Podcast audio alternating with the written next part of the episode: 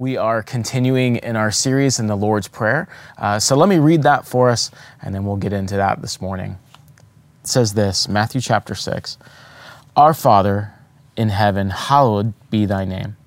Your kingdom come, and your will be done on earth as it is in heaven.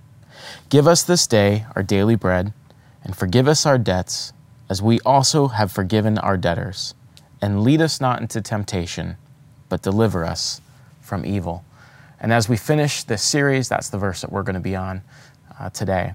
The gospel message is not just that Jesus has made us more moral, it's that he's taken corpses and made us fully alive in him. And what he's saying here is he's saying, pray uh, and let me lead you more and more towards that life and towards freedom. Because he knows there's this reality that there's a, there's a pull in us and a pull in the world to pull us back towards the things uh, that lead to death, back towards the destructive practices that he's freed us up from. There, there are things in us and things in the world that solicit our mind and stir up our affections and enact our will to move towards death and destruction. And so that's why Jesus tells us to pray this lead us not into temptation, not just forgiveness for past sins, but that we might resist new ones. And again, we live in this reality where we've been set free, but there's still a pull back to that which enslaves us. Uh, it actually reminds me of the show, The Biggest Loser. I have no idea if it's still on, but um, there was this guy, his name was uh, Erik Chopin. And Erik Chopin, I think, was like season three or season four. Comes on the show, he's like 415 pounds. He says, I have to do something. Uh, this is killing me. I have to lose weight. He actually wins the show. He goes down to like 190 pounds, something like that.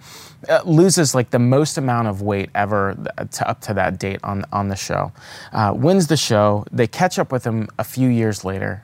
And when he moved back home, he had slowly started to return to all his old unhealthy habits, and his weight was back up to like 400 pounds. He goes on Oprah, he's talking about it.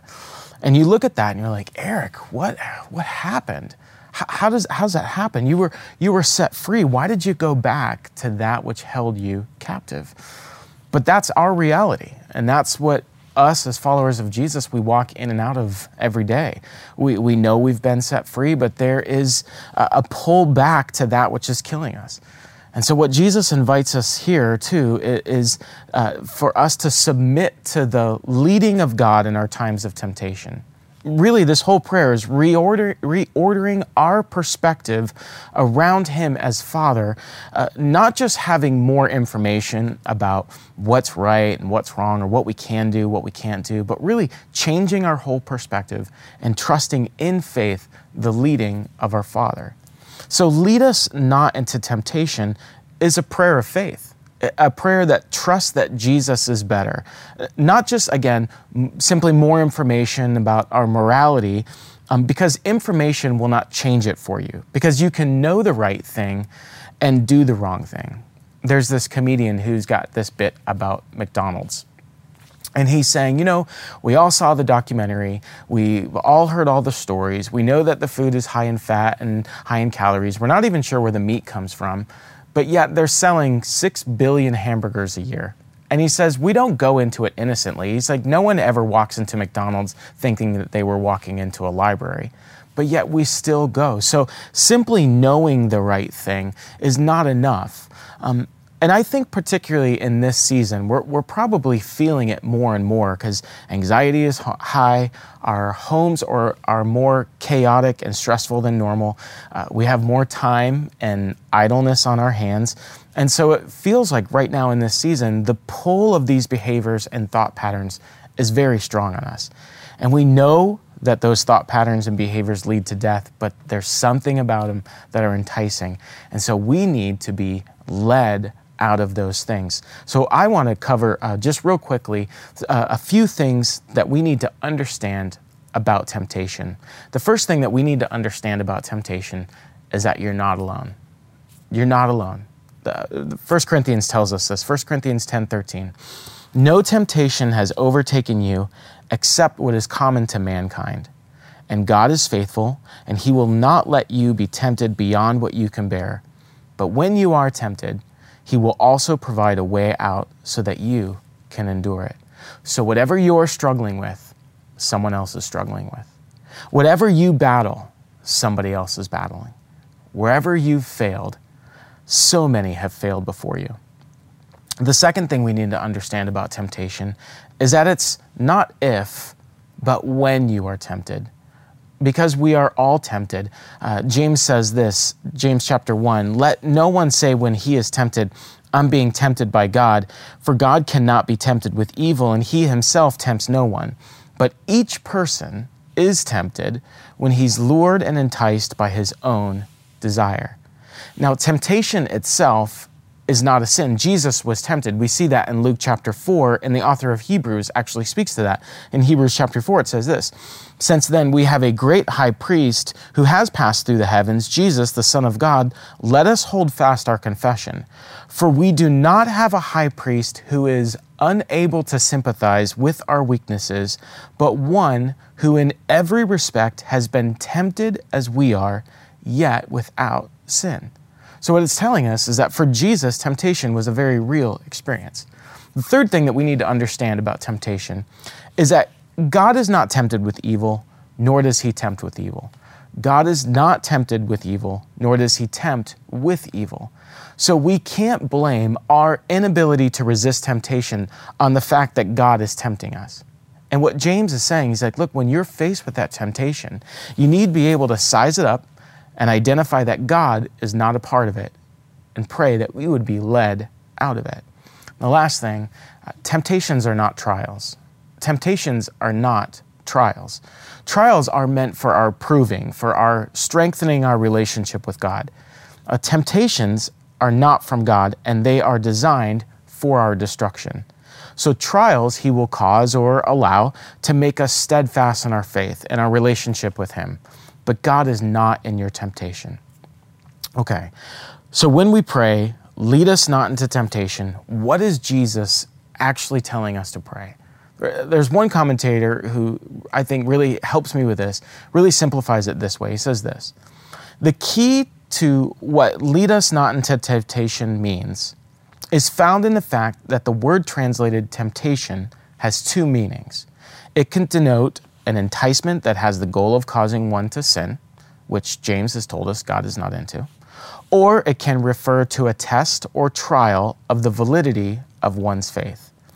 So the meaning of lead us not into temptation is simply God, do not allow us to come under the sway of temptation that will overpower us and cause us to sin. We cannot help being exposed to temptation and we are not to pray that we will be spared being tempted at all. Rather, we are to pray that we will be spared by those temptations from Satan that we cannot withstand. So Jesus is teaching us to pray Lord, lead me. Give me the faith. Give me the confidence in you. Help me to trust that when you say you and your way are better, I'll believe it and I'll walk in that. Lead me not into temptation, not to follow the things that lead to death, not to follow the things that lead to more slavery, but to follow you and to follow your ways of living and deliver us from the evil one. And that's what Tim is going to talk about next. So, the end of verse 13 um, says, To deliver us from evil. Uh, most translations, most modern translations, would add um, the thought of evil one there, that evil isn't a subject or a thing, it's a person. Um, and I think that's right. Uh, one theologian said that behind every temptation is a tempter, behind every lie is a liar. And, and that's, that's true, right? This prayer fundamentally reminds us of how real Satan is, but it also tells us about, about how weak we are. And, and, and the fear or the understanding and the, the respect, I suppose, or the respectful fear that those two realities should have on us um, is obvious, I would think. It's like an athlete who you hear all the time, professional athletes, about throwing up before a big game. They get nerves. They're, they're, they're, they have a, respectful fear about what they're uh, engaged in. And that's truly what should be affected in us by the reality that there is a, there's an evil one trying to resist God in us, right? This prayer is also a reminder that even though Satan wants something from us that's evil, um, At the same moment of temptation, God does too. He wants something from us as well. Satan wants to destroy us according to the scriptures, and God wants to perfect us. And you know this God wins. Let me share with you a, uh, a real story illustration. Luke 22 tells the story of the disciples, and the, and the one particular disciple I want to use as an illustration is Peter. Uh, let me get you caught up in the story. In, in Luke 22, the Lord has just uh, instituted the Lord's Supper using the bread and the cup. Right after that moment, there's an argument that breaks out with the disciples about who's the greatest. That's weird. But right on the, right on the heels of that moment, um, Jesus looks at Peter and says this. Simon, Simon, behold, Satan has demanded to have you that he might sift you like wheat. But I have prayed for you that your, your faith may not fail.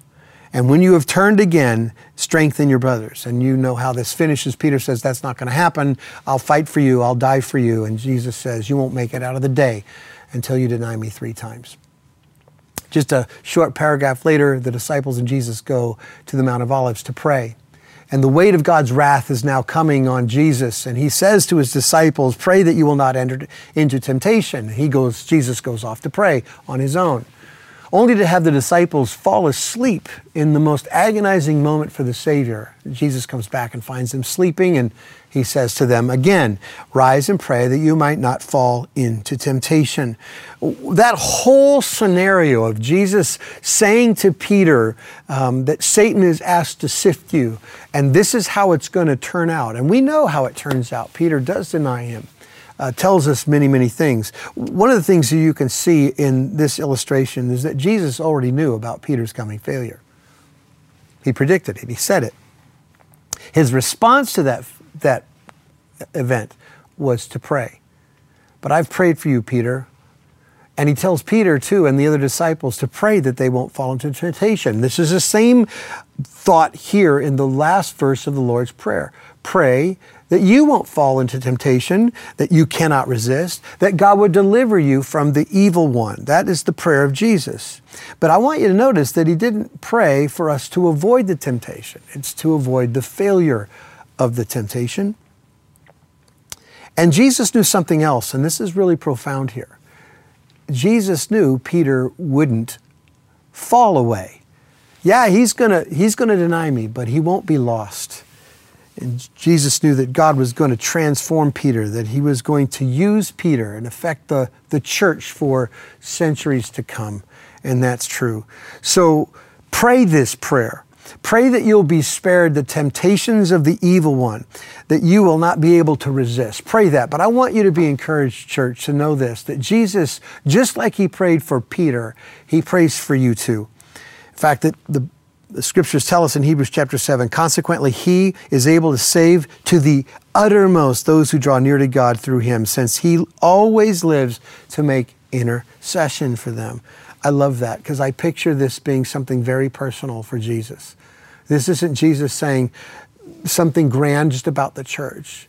Jesus is making intercession for you. He's praying for Tim. He's praying for whoever you are by name, that you would be able to resist that kind of evil one's temptation in your life, and that God would grow you in the midst of it. And that is his promise. What do you think Peter learned? Well, he tells us in, in his epistle what he learned in, in 1 Peter, he says, Humble yourselves, therefore, under the mighty hand of God, so that in the proper time he may exalt you, casting all your anxieties on him because he cares for you. So be sober minded and be watchful. This is where Peter's sort of telling his story. Because your adversary, the devil, prowls around like a roaring lion seeking someone to devour. Resist him, firm in your faith, knowing that the same kinds of suffering are being experienced by your brotherhood throughout the world. And after you have suffered a little while, the God of all grace, who has called you into his eternal um, glory in Christ, will himself restore, confirm, strengthen, and establish you. To him be the dominion forever and ever. Amen. What do you think Peter learned? he learned humility. He learned wisdom, clearly. He learned that, that Jesus plus nothing, there was nothing he could boast in, there was no strength in himself. And he understood, probably more profound than most, of the superabounding grace of God for us. So, yes, church, we pray. We pray like crazy. God, don't ever let me experience a temptation that I cannot resist. But I want you to be encouraged, church. Even, even if you fall, you will not fall away because the grace of God's hands holds you up. That is an encouragement for us today we now want to drive to a point of application. What does this reality mean as we pray the prayer, Lord, lead us not into temptation, but deliver us from evil? We've seen that this is deliver us from the evil one. Um, and the work of the enemy, the work of the devil, is very specific. The work of the devil is to seek, kill, and to destroy. It's ultimately to divide us from the great commandment. Jesus himself said the greatest of all the commandments is to love God with your heart, soul, mind, and strength. I like to say that ultimately it's loving God with all of our everything. And then he says the second is like it and cannot be unhinged from it, but it's to love our neighbors as ourselves. And the work of the enemy is to get inside of that and divide us from loving God with all of our everything and to divide us ultimately from each other. This is really important to understand that the devil is always seeking to destroy the work of God, and the work of God is to get us to love Him with all of His everything and to love our neighbors, whoever they may be, as we love ourselves. In fact, the progression that comes to us through the New Testament isn't just ending that we're called to love our neighbors as ourselves, but we're called to love as Jesus loves. And the way in which Jesus loved is through death. He was willing to die to himself for the joy that was set before him, the joy that his people would be one even as he and the Father are one. We see this played out in his prayer in John 17 prior to going to the cross, is that he's pleading with his Father that we would be one even as he is one with the Father. As God is one, Father, Son, and Holy Spirit, he wants us to enter into that union and oneness with him and ultimately with each other. Now, we live in a time right now where oneness is not obviously seen anywhere it actually division is the easiest thing for us to see. And in the midst of this coronavirus crisis, many of us are wedded to our own opinions. This is what we think should happen to reopen the economy, or this is what we are certain should happen to protect our population. And you can see camps beginning to form even inside our own homes.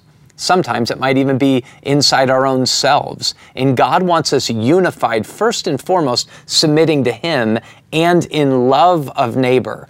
So as we pray this prayer, Lord, deliver us from the evil one, we're praying, Lord, deliver us from the division of us and you. Deliver us from the division of us and each other, which necessitates a humility to say, I don't know what I don't know. I'm not totally certain what the answer is. It necessitates a humility to understand the complexity of this situation, that a decision may be good for one group and bad for another group. And if it's good for that other group, it may be bad for the original group. These are very challenging times, and we have to have the humility to recognize that. We also have to have the love that Jesus had to die to our own opinions, even while we still hold them, even while we're convinced in our own mind that our love would necessitate that there's a greater reality, a higher law, the Apostle Paul says, and it's the law of love. And as we pursue the greatness of the love of God that Satan wants to try to destroy, and we seek to pursue great love of our neighbors, of our family members, of those in our church and outside of our church, even with those who don't go to church or have any faith at all, the pursuit of this the devil is against. So when we pray the prayer, Lord, deliver us from evil, we are praying a prayer, Lord, help us love. God, you are love. Love others through us. God, conjure in me, develop in me the love you call me to have for yourself. Evil is everything that's against us because it's everything that's against God, and God is for us. There are really two things that destroy evil Jesus Christ in his life, his death, and his resurrection. This good news of the gospel destroys the works of the devil. John tells us in 1 John. The second one is when Christ returns again. And in between these two moments of the destruction of evil and the complete and final doing away with evil, we have faith. We have faith in the cross of Jesus Christ, and we have faith that He is going to come again. And Jesus says this is why every time we gather together, we take these elements the bread and the cup, the bread representing His body, which was crushed for us on our behalf, given for us, and we eat in remembrance of him. And the cup, which represents the shedding of his blood, this new covenant, that we can love God with all of our heart, soul, mind, and strength because and only because he loved us with all of his everything. So, as you right now have the elements in front of you, we are going to partake of communion together. This remembering of the good news of the gospel that Jesus is the center point of all of human history, and He's the center point of our faith until evil is completely and finally abolished. We drink in remembrance of Him, we eat in remembrance of Him. So, right now, as you pick up these elements that you have prepared for yourself, we remember Christ's body. Let us eat.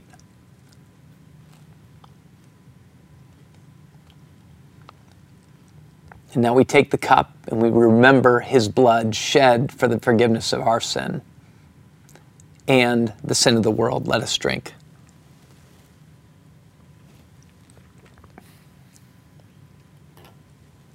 Redemption Gilbert, it's great to be with you again. We participate in Christ together. Let me pray. Father, we love you.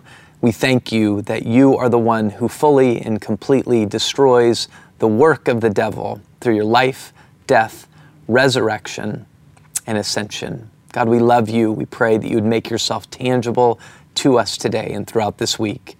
In Christ's name we pray. Amen.